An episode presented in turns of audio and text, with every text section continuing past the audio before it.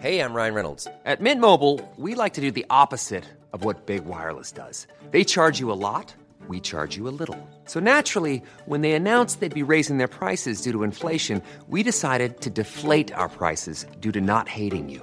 That's right. We're cutting the price of Mint Unlimited from $30 a month to just $15 a month. Give it a try at mintmobile.com slash switch. $45 upfront for three months plus taxes and fees. Promo rate for new customers for limited time. Unlimited more than 40 gigabytes per month. Slows. Full terms at mintmobile.com.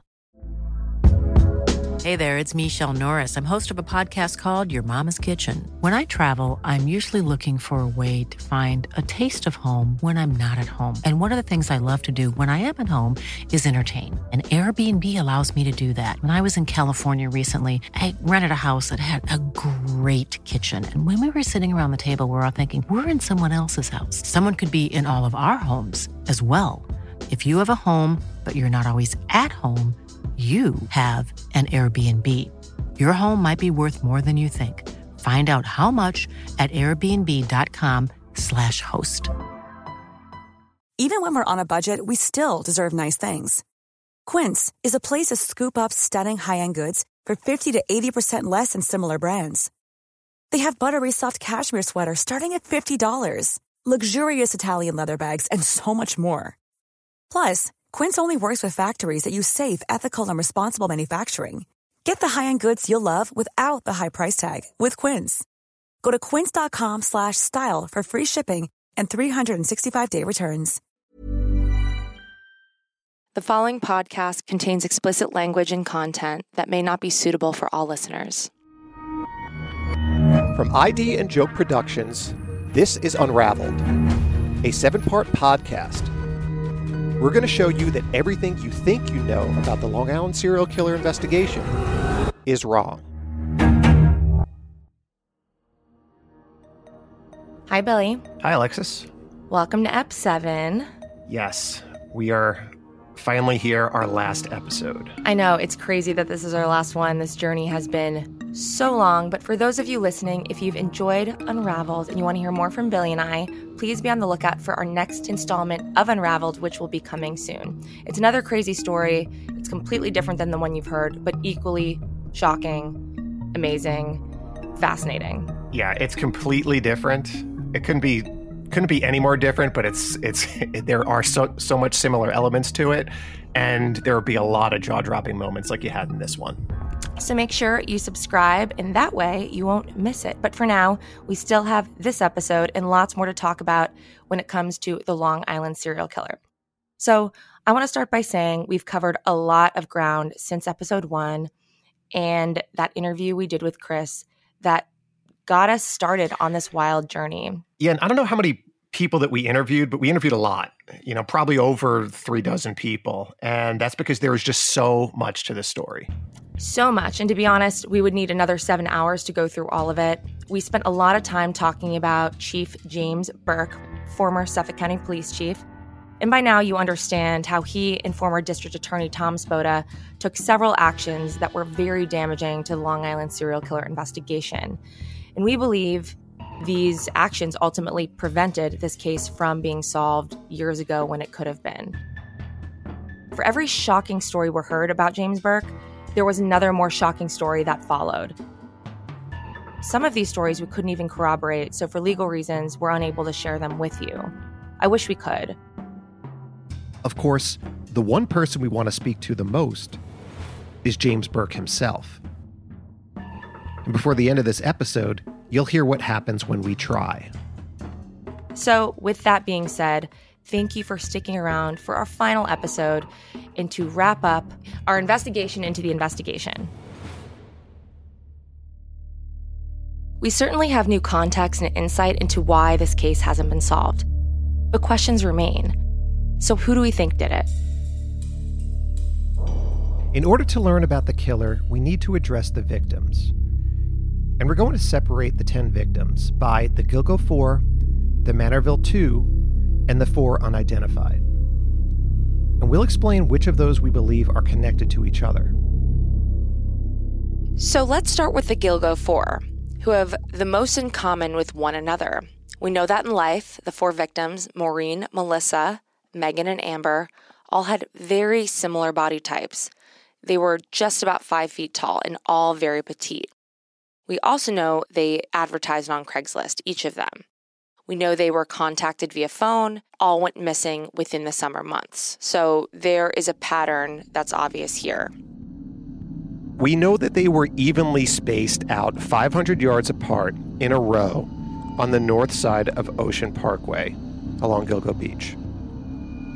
For a long time, it's been widely reported that the Gilgo Four were all found wrapped in burlap. However, one of our sources gave us a never before heard tip that that isn't necessarily true. Remember what Police Commissioner Geraldine Hart said to you about the burlap during your interview with her? There's a few things that, when we're talking about releasing information, early on in the investigation, there was a leak that the women were found in burlap. And it was a strategic link to try and see who might be related to burlap. You know, maybe it's a fisherman, maybe it's a gardener or something like that. Were you aware that that was a leak? I'm aware, and I continue to hold to the fact that we've never officially discussed that piece. So she basically confirmed yes, we've never said conclusively that the Gilgo 4 victims were wrapped in burlap. And that's actually a thing that's pretty commonly known. Like anyone who knows this case believes that those four victims were wrapped in burlap. And on top of that, the Suffolk County Police Department refuses to release more information. So even when the public wants to help, they're unable to because they don't have the information to do so. Which begs the question once again why won't they release more information? Then we have the four unidentified remains that were found along Ocean Parkway Fire Island Doe, Asian male, Peaches, and her toddler. And we still don't know their names, we don't know their identities. And everything about them seems so different. Like they couldn't have been killed by the same person, but when we were there, our perception changed. And this is from the first time that we drove Ocean Parkway together, me and Alexis. So we're driving down uh, Robert Moses Causeway and we're heading in towards Ocean Parkway. I mean, think about it. Let's say the killer was coming from this area.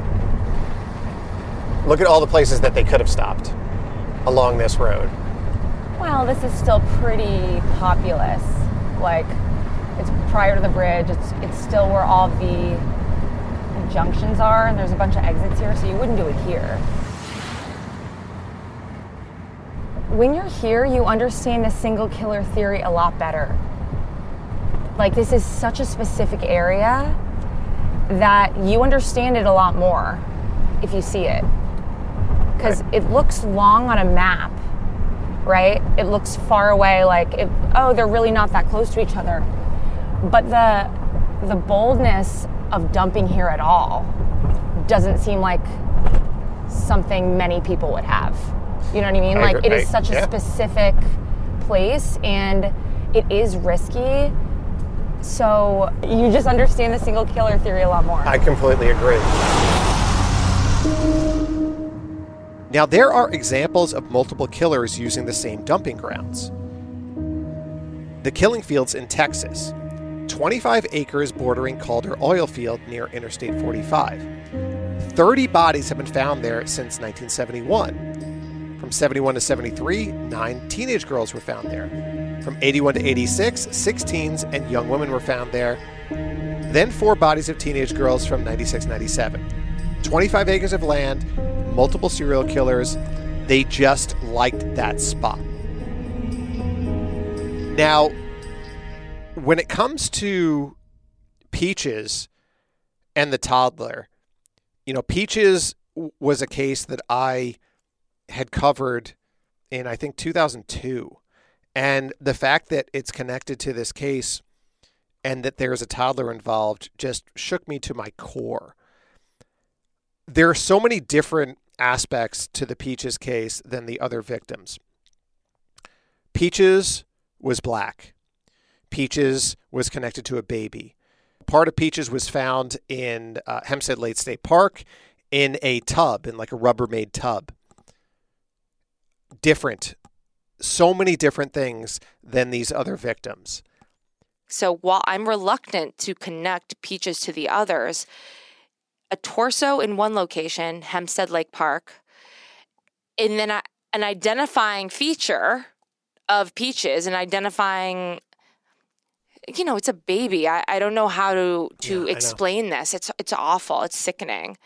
But to put the baby on Ocean Parkway is in line and on par with what happened with the Manorville 2 Yeah. and and that's why I'm so reluctant to say they're not connected because it's it's so specific and it seems like a very early MO and Peaches was even before them. Yes. All right, moving on to the Manorville 2. Valerie Mack and Jessica Taylor. We really do think the key to the investigation might lie in Manorville, and here's why. We have the body parts found in Ocean Parkway. They are connected to the torsos that were found in Manorville. Jessica Taylor and Valerie Mack were both white and petite. Yeah, and just like the Gilgo 4, they went missing in the summer. They were dismembered, and they were discarded in two different places, and for that reason, we originally thought that the Manorville 2 were not killed by the same killer as the Gilgo 4. But looking at the evidence and actually standing on both locations, yeah, we started to feel differently. So let's go back to when we walked the woods in Manorville to see this location for ourselves. We just drove about three miles without seeing any other road, and now we see an intersection, and this is where he decides to park and drop off her torso. Somebody would have known these roads, would have had been on these roads before to know this is here, especially in the dark. Then, presumably, the killer of Valerie Mack would live not too far from here. You know what I mean? Because you wouldn't. As a reminder, the torsos of Valerie Mack and Jessica Taylor were dumped in this Manorville location in 2000 and 2003, respectively. And in both cases, the remains were found not long after the victims were killed. However, in each case, the identifying parts, the head and the hands, were found along Ocean Parkway, and they were not discovered until the search for Shannan Gilbert commenced in 2010. This proved that Ocean Parkway was a much more reliable and a much more secret place to dump remains than in Manorville. Serial killers do change their MO. Serial killers get complacent. Joel Rifkin, the most famous of Long Island serial killers, started very cautious. His first murder was Heidi Balch. He killed her at his house in East Meadow, dismembered her body. He put her head, minus her teeth, in a paint bucket and left it on a golf course in Hopewell, New Jersey. He dumped her torso, minus fingertips, in the East River, and her legs were found in a creek near Jefferson Township, New Jersey. His next victims were found in the Hudson, the East River, Coney Island Creek, and Paterson, New Jersey. By the time Joe Rifkin was disposing of his 14th victim, he didn't go through the trouble of driving to New Jersey or New York or dismembering them. He dumped the bodies whole on Long Island, which is where he lived. So obviously, we see that serial killers often change their MO in terms of body disposal based on convenience, based on their ability to not get caught, and based on sort of their comfort in being this serial killer. So they are very um, they're arrogant. So when they don't get caught several times, they'll just do less work and just lean into that arrogance a little more. Absolutely. So saying that it's not the same guy because of the dismemberment is just plain wrong. We really think all six, the Gilgo 4 plus the Manorville 2, are more than likely connected to one killer. Right. And we can't forget about Shannan Gilbert. So many people think there's no way that Shannan could be connected to the others because she brought a driver with her. And her client that night ultimately cooperated with the police. Here's John Ray, the Gilbert family attorney. I believe that Shannan indubitably is connected to the other victims. They were all sex workers. They were all more or less in the same level of sex work in their lives. They're all found in the same area. They're all found laying on top of the soil, not buried within it.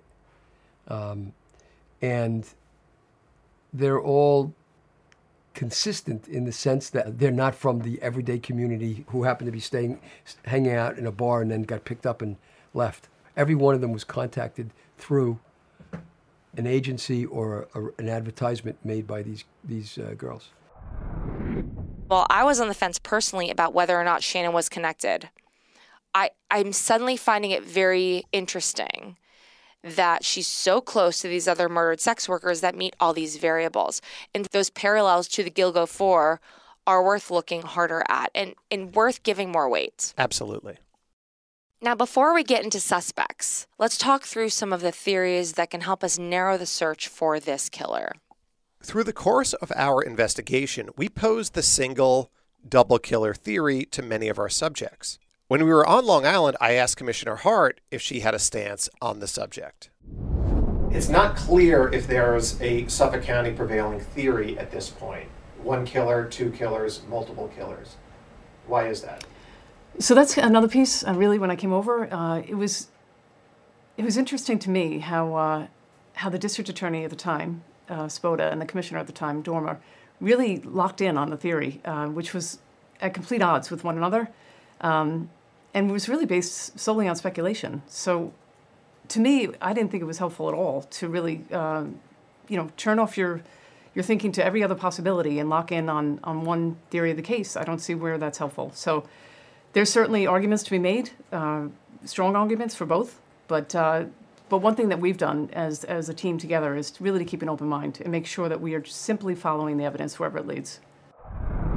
Now, let's hear from the former chief of detectives for Suffolk County during the investigation, Dominic Varrone.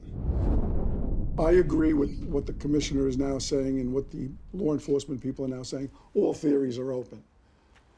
And this gets back to the whole controversy between uh, the district attorney, Spota, making his theory of it's multiple killers, and uh, Dormer saying, uh, Commissioner Dormer saying it's one. I think they're both right. It's unlikely that one person killed all of those people, but it certainly is possible. So, as far as actually making a determination and forming an opinion on whether there is one killer or multiple killers involved in this case, the truth is it's kind of impossible given the limited information that we have. If Suffolk County Police Department chose to release more information, we may be able to hypothesize a little bit more accurately, but our hands are kind of tied there. But I will say that when I left LA to go to Long Island to start this investigation, I thought there was no way in hell it could be a single killer. But once we got there, my mind and my opinion on that really started to shift.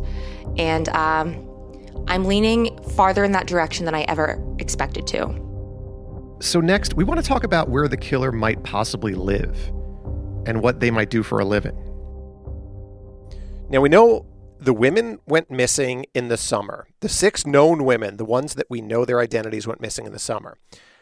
This is a beach community. Could the killer have rented a summer beach house? Or potentially was he a full time resident?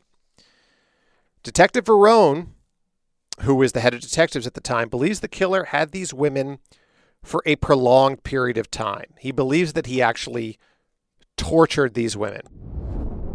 You know, again, I hate to speculate, but you're asking me, and, and there's no harm because so many other people have speculated. But you know, I think he, well, I think it's a house. I think he has it to himself. So I think he's a loner, or he certainly was alone during the time that he that he took these women. And I think he had his way with them, and I think he was able to prolong the agony with them for probably more than one day. Now, does this mean that the killer would need to live somewhere remote in order to have the isolation required for something like that? And then there's also the idea about driving the bodies in your car. Does that mean he lived close? Or did he take a real risk of being pulled over with a dead body by driving far away? So, um, Former Chief of Detectives Dominic Varrone talked about the killer needing to be someone who wouldn't seem out of place parked along the desolate road.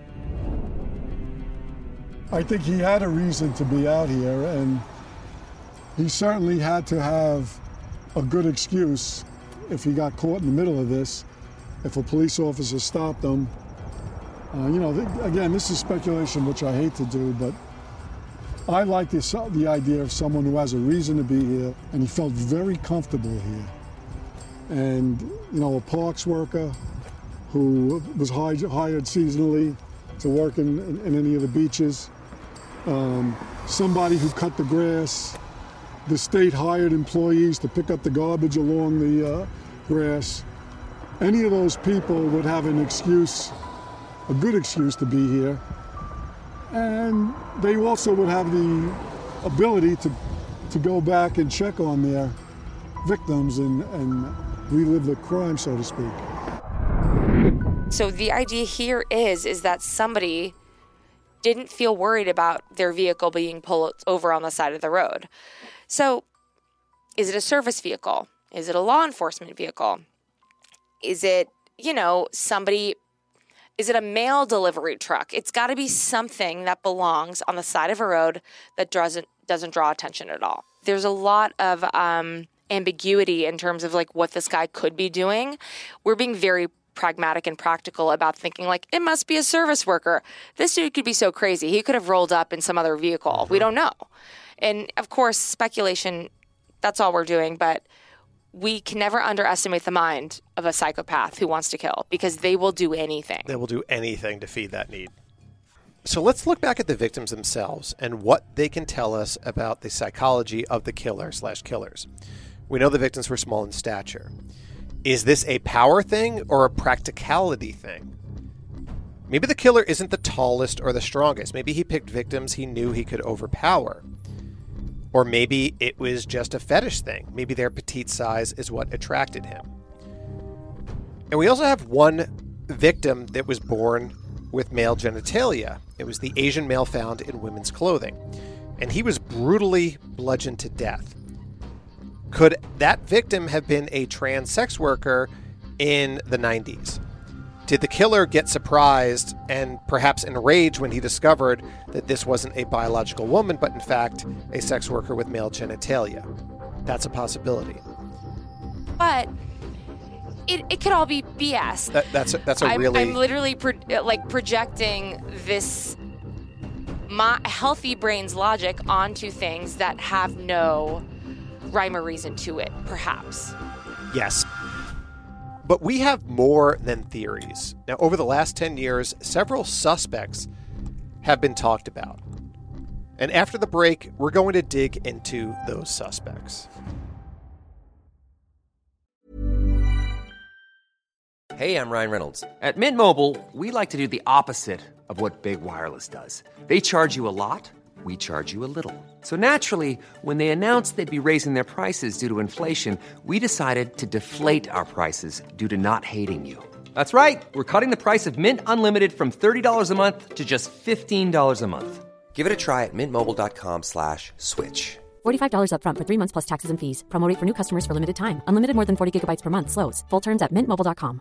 Quality sleep is essential. That's why the Sleep Number Smart Bed is designed for your ever evolving sleep needs. Need a bed that's firmer or softer on either side? Helps you sleep at a comfortable temperature? Sleep Number Smart Beds let you individualize your comfort so you sleep better together. JD Power ranks Sleep Number number 1 in customer satisfaction with mattresses purchased in-store. And now save 40% on the Sleep Number limited edition Smart Bed for a limited time. For JD Power 2023 award information, visit jdpower.com/awards. Only at Sleep Number stores or sleepnumber.com.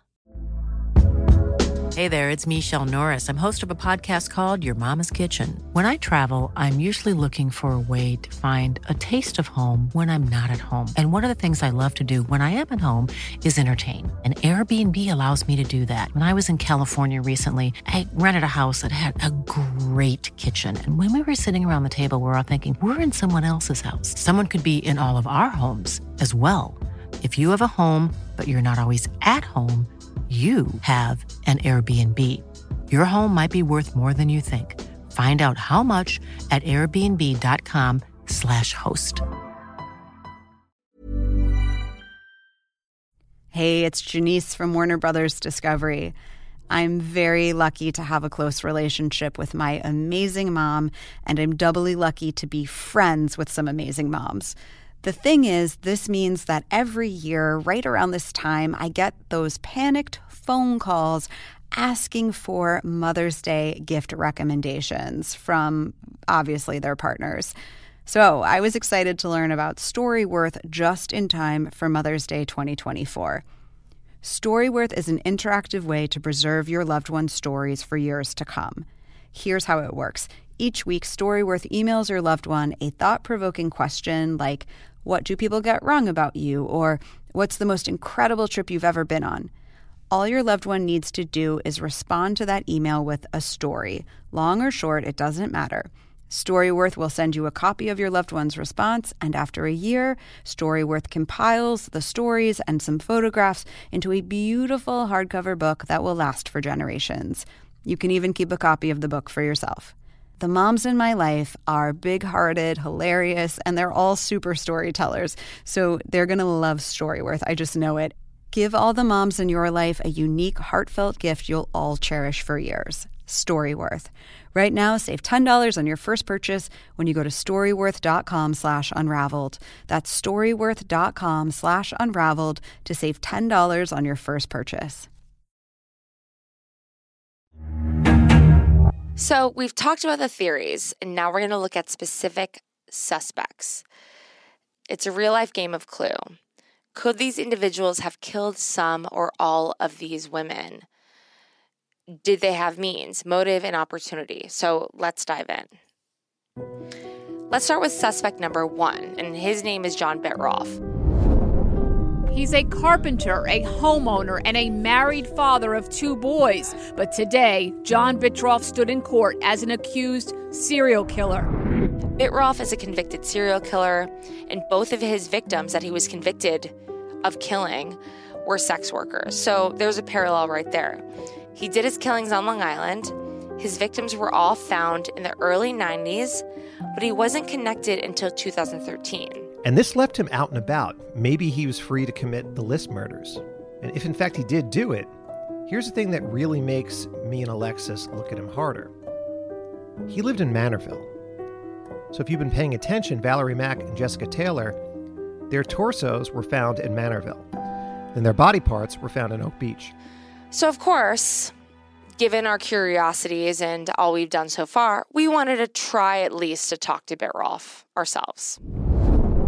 Hey, Billy, John Manley, how are you? So I understand that you uh, represented or you do represent John Bittrolff. I do. Okay. Well, we are out here doing a seven part podcast about Long Island serial killer, Suffolk police, how they've conducted the investigation, and we would like to interview Mr. Bittrolff. Uh, what is it in reference to? It's a reference to Gilgo and the Long Island serial killer investigation. The two victims, Valerie Mack and Jessica Taylor, found in Manorville, and their body parts found in uh, along Gilgo Beach. And his name has just come up numerous times in our reporting, and we would like to speak to the source then. Okay. Uh, yeah, I'll speak to him. I, will be. I'll be perfectly honest. I'll be perfectly honest with you, Billy. I pro- I can't imagine any scenario where I'll have him talk to anybody about anything. Bittrolff declined to speak with us. But Lex, how do you feel about Bittrolff as a suspect? Well, I've said this several times. I uh, I think because Bittrolff, you have to understand, Bittrolff is behind bars. Uh, when he was arrested, certainly they had um, warrants to search his house, his property, his computers. They, if they had focused on him as a serial killer, which they believe him to be, they did the due diligence to check his employment records, check where he was, when he was there. I think they've done very uh, meticulous accounting of Bittrolff's whereabouts. I think if it was Bittrolff, we'd know it was Bittrolff by now truthfully. Like maybe not the earlier victims, maybe where the technology was scant, like 2004, 2000, 90s peach. Like maybe maybe they can't prove that. And Bittrolff would have been the most amazing scapegoat if there was a police conspiracy. You know what I mean? If there was people within the police department that were doing bad things, you have this guy that was just recently connected to two sex workers being murdered. Let's pin it pin uh, Gilgo on him. Now, Bittrolff has said that yes, his uh, his semen was found inside those victims, but uh, that was that was sex that he had uh, as a as a customer. He did not kill them. So that that is his uh, defense that he's sticking to. And they clearly, as of now, have not found profound enough connections or evidence to indict him on murders related to the Long Island serial killer. So my instinct is to say that he probably didn't do it but maybe he's just that good. So it's certainly possible that he did, not ruling anything out. So suspect number two is James Bissett. So, Bissett, he's kind of a lesser known suspect to the, the broader public, but he was one that was connected to Shannan Gilbert. So, according to John Ray, Shannan was a client of Bissett's and had connections to Oak Beach as well, and also to James Burke, and to some of our star players. So he is interesting in that way. So James Bissett also committed suicide two days after Shannan's remains were found. And a lot of people were sort of intrigued by him as a possibility because he owned a garden nursery. And, and the nursery specifically um, connects him to this burlap connection that we, we hear over and over again in terms of in relation to the Gilgo Four and his connection you know that he was a client of Shannan's. he commits suicide two days after Shannan's remains are found uh, it's strange it's weird but there's nothing really else that connects him to that other than that burlap suspect number three is Peter Hackett. Right. So, for those of you who are familiar with the LISK case, one of the most well known suspects is Hackett. And he's a suspect for several reasons because of his odd behavior, the days following Shannan Gilbert's disappearance. Dr. Peter Hackett called Shannan's mother and lied about the fact that he ran a home for wayward girls and that he had recently taken care of Shannan and that she was quote unquote okay when interrogated by the police. Hackett completely denied it until phone records proved that he had in fact called Mary Gilbert. And also the fact that many believe that he's either responsible for Shannan's death or knows way more than he's willing to say. So, John Ray, the Gilbert family attorney, is convinced that Hackett is his man. The evidence can be overwhelmingly pointing to one individual. I say it points to Peter Hackett. Hackett called Mary Gilbert and told Mary Gilbert that he had Shannan in his home, that he ran a home for wayward girls. That is evidence of his guilt. Hackett has always stood out as a suspicious guy. But could he have killed Shannan and the others? Well, my opinion is he's certainly an odd duck, but we can't ignore the fact that he's on the periphery of the Suffolk County Police Department, that he lives in Oak Beach, which is in proximity to both Shannan and close proximity to the Gilgo Four and the other body parts. And he called Mary and made up a lie, so we know he's a liar. I just think there, uh, I, Hackett is a hard person to ignore because I don't think a, uh, an innocent person acts the way he did. Absolutely. For the record, John Bittrolff and Peter Hackett have denied being connected to the Long Island serial killings. We've reached out to them, either directly or through their attorneys, but neither of them responded to our request for a comment. So, suspects number four. And I say suspects for a reason, because there are theories out there that these murders may have been orchestrated by a group John Ray, as a reminder, heard Shannan's 911 call. And on that call, she can be heard saying, They're trying to kill me. Not he is trying to kill me, but they. And we've only been told about, you know, Joseph Brewer, who was her, you know, John that night, being present. And it's hard to believe that Shannan would think her her bodyguard, Michael Pak, her driver, was also trying to kill her. So if it's not Michael Pak, if it's not Joseph Brewer, who is the they that Shannan is referring to? And could there have been other participants present that night? What did she say on the 911 call? Because that had been that had been released prior to it being released right. to you. I'll, I'll do it this way. Yeah. The Suffolk County Police Department and the medical examiner's office both said that Shannan said on the tape, they're trying to kill me. I'm able to confirm that the the police said the words, and the medical examiner said the words that Shannan said. They're trying to kill me. They are not the exact words that Shannan said, and uh, it's not the only time she said it.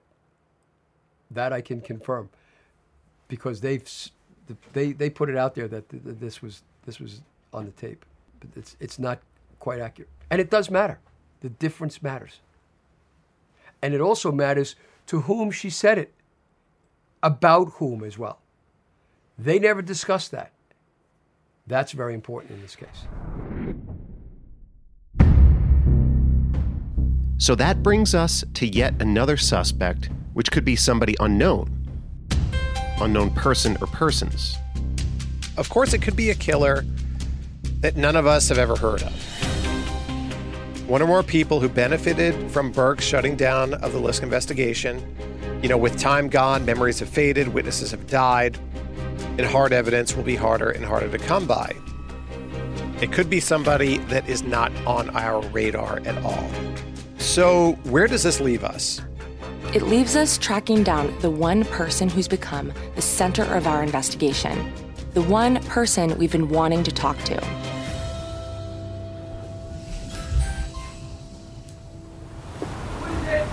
Looking for James Burke? After the break.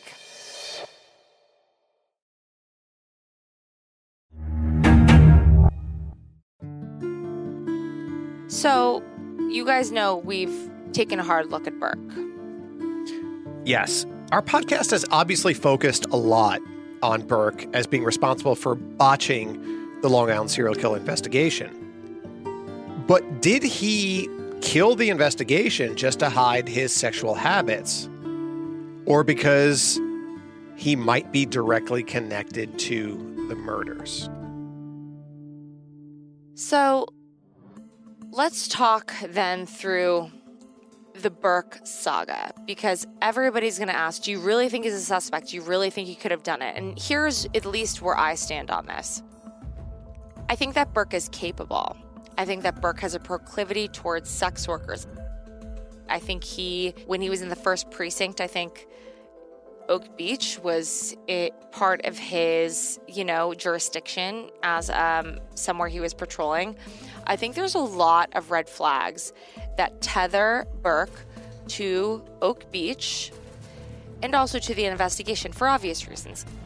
But I think I think the thing is about Burke, which doesn't um, look good for him, is that there are so many coincidences. Yeah. So we have a guy who is a sex addict. He's interested in snuff films. He's frequented sex workers. Oh, by the way, when he was made chief of police, he kicked the feds out of the investigation of Gilgo Beach. Like, is everybody okay with this number of coincidences? Because I'm uncomfortable with that. I'm uncomfortable with that. Uh, You know, and, and that's one of the things that I found myself, and I, I actually never really used this language before, but I asked both Bellone and Hart this Are you comfortable with the fact? And I've never used that before. Are you comfortable with the fact that your former chief of police is a suspect in the Long Island serial killer case? Th- that that idea that being comfortable, no, you can't be comfortable with it because that's messed up. And I've never heard of it before. That that a chief of police of a giant uh, uh, police force was actually a suspect in the in a series of murders. It just doesn't happen. Throughout this series, we asked the question why was James Burke put forward as a candidate for the chief of police position, given all the indiscretions of his past? Who knew the truth about Burke but failed to speak up? In 2012, an anonymous letter was delivered to County Executive Steve Bellone, which called attention to Burke's shady record, notably a very damning internal affairs report from 1995. But Burke was appointed as chief anyway, based in part on a recommendation from DA Tom Spota. In the past few weeks, we were able to obtain a copy of James Burke's entire personnel file with the Suffolk County Police Department. In it was a bombshell. Right. In Burke's file is a one page document from the 1995 Internal Affairs investigation, Remember, that's when he got busted for, among other things, having sex with Loretta Rickenbacker, a sex worker, in his police vehicle. Well, this document is basically him agreeing to plead guilty to conduct unbecoming an officer and agreeing to give up 15 sick or vacation days for his punishment. That we all know, but it's what follows that's shocking. In item number three, well, I'll just go ahead and read it. It says, quote, Sergeant Burke specifically acknowledges that he consulted with his attorney, Thomas J. Spota, Esquire, prior to executing this document and is voluntarily submitting to its terms, end quote. All right, so Spota was Burke's attorney in the 1995 Internal Affairs investigation. Proof positive that Spota knew about Burke's shady past. He concealed it and continued to help Burke climb the ranks all the way to chief of police. Evidence of their web of deceit in black and white. So, Lex, we've come this far. And although we could go on and talk to 100 more people about this case, about the corruption in Suffolk County, and the cover ups that we know about, it was time to talk to the person at the center of our investigation. Hello. My name is Billy Jensen. I'm a uh, journalist and producer, and I'm looking for the lawyer John Meringolo. This is he. Can I help you? Yes, I understand that you represent James Burke, the former Suffolk County Police uh, Chief. That is correct, yes. We are doing a seven part podcast and a um, two hour TV special. And James Burke has become a major focus of uh, the story that we're telling. And we really would like to sit down with Mr. Burke and get his side of the story. Can we set that up? No, he has a civil case pending, and I couldn't let him do that. Okay. I mean, we've heard some pretty explosive things about him, one- you know, from, from multiple Well, be careful what you do. What do you mean? I don't know. I would be careful. What do you mean by be careful? He's just not interested. That's for sure. Okay, but what do you mean by? No, I, I would. You know, make sure you. No, make sure the sources are correct. You know. Mm-hmm. Sure, of course, that's what you do in journalism. but if you, yeah, if you get if you get sources from multiple places, but you know, we've heard a, a lot of things, and we definitely would like um, to sit down and talk with him. Can I give you my number? He's not going to do it. Uh, no, thank you. He's not going to do it. You have a good day. You too. Billy and I didn't want to stop there. We tracked down Burke's home address. It's actually the same house you heard about in episode one, where Chris stole the duffel bag out of Burke's unmarked police vehicle.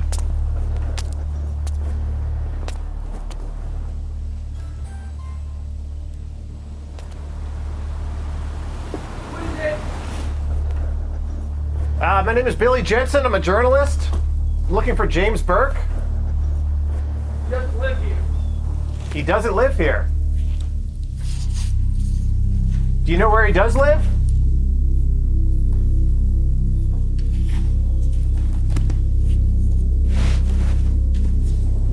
I'm sorry, what was that? It was clear to us that it was James Burke on the other side of that door. It was also clear he wasn't about to open up. Okay, well, I tell you what, I'm going to leave my phone number. If you could give it to him, that'd be great. I mean, he could be renting the house, and it could be a family member No, that staying sounded there. like him. It did sound like him. I mean, this is where he's always lived. There's a really, really good possibility that this guy has done a lot more things that we don't know about. And he would just rather stay in a house with the lights off and not answer the door. Burke never came out to talk to us, and to date, he's yet to call. For the record, through his attorney, James Burke has denied having anything to do with the Lisk murders. So we'll address him directly here on this platform. James Burke, we'd still like to talk to you and get your side of this story, so consider it an open invitation. We hope one day to hear from you. Until Burke answers the multitude of questions swirling around him, speculation about his involvement in these murders won't go away. So now what? Where do we go from here? At the end of the day, we have 11 bodies found along Ocean Parkway. People who had hopes and dreams and fears. And someone snatched them away and dumped their bodies or parts of their bodies along the beach on Long Island. This begs the question will we ever find out who killed Megan, Maureen, Amber, Melissa, Jessica, Valerie, Fire Island Doe, Asian Male Doe, Peaches, her toddler, and Shannan Gilbert? It's incumbent on all of us to stay hyper vigilant, to keep asking these questions, to make sure not another 10 years pass with no answers. We'll do our part. We're not stopping. And if you can, you should do yours too. So if you have a tip, submit it through the gilgonews.com website. You can also submit anonymous tips to the Suffolk County Police Department by calling Crime Stoppers at 1 800 220 TIPS. And if you'd like, send an email to us at unraveledtips at gmail.com. We'd like to thank everyone who agreed to be interviewed for this series, including those we didn't have time to include. We couldn't have done this in depth investigation without you. Unraveled is produced by Joke Productions for ID. The executive producers of this podcast are Joke Fincioen, Biagio Messina, and Jeff Kuntz, along with myself, Billy Jensen, and Alexis Linkletter. Executive producer for ID, Thomas Cutler. Additional producing and writing by Margaret Aronson and Leah Rothman. Our editor is Aaron Freesia.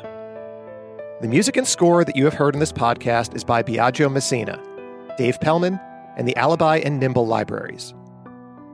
Be on the lookout for the next installment of Unraveled coming soon. To make sure you don't miss it, subscribe on Apple Podcasts or wherever you get your podcasts. It helps a lot when you subscribe, rate, and review the podcast that you enjoy listening to. Thank you for listening and for your support.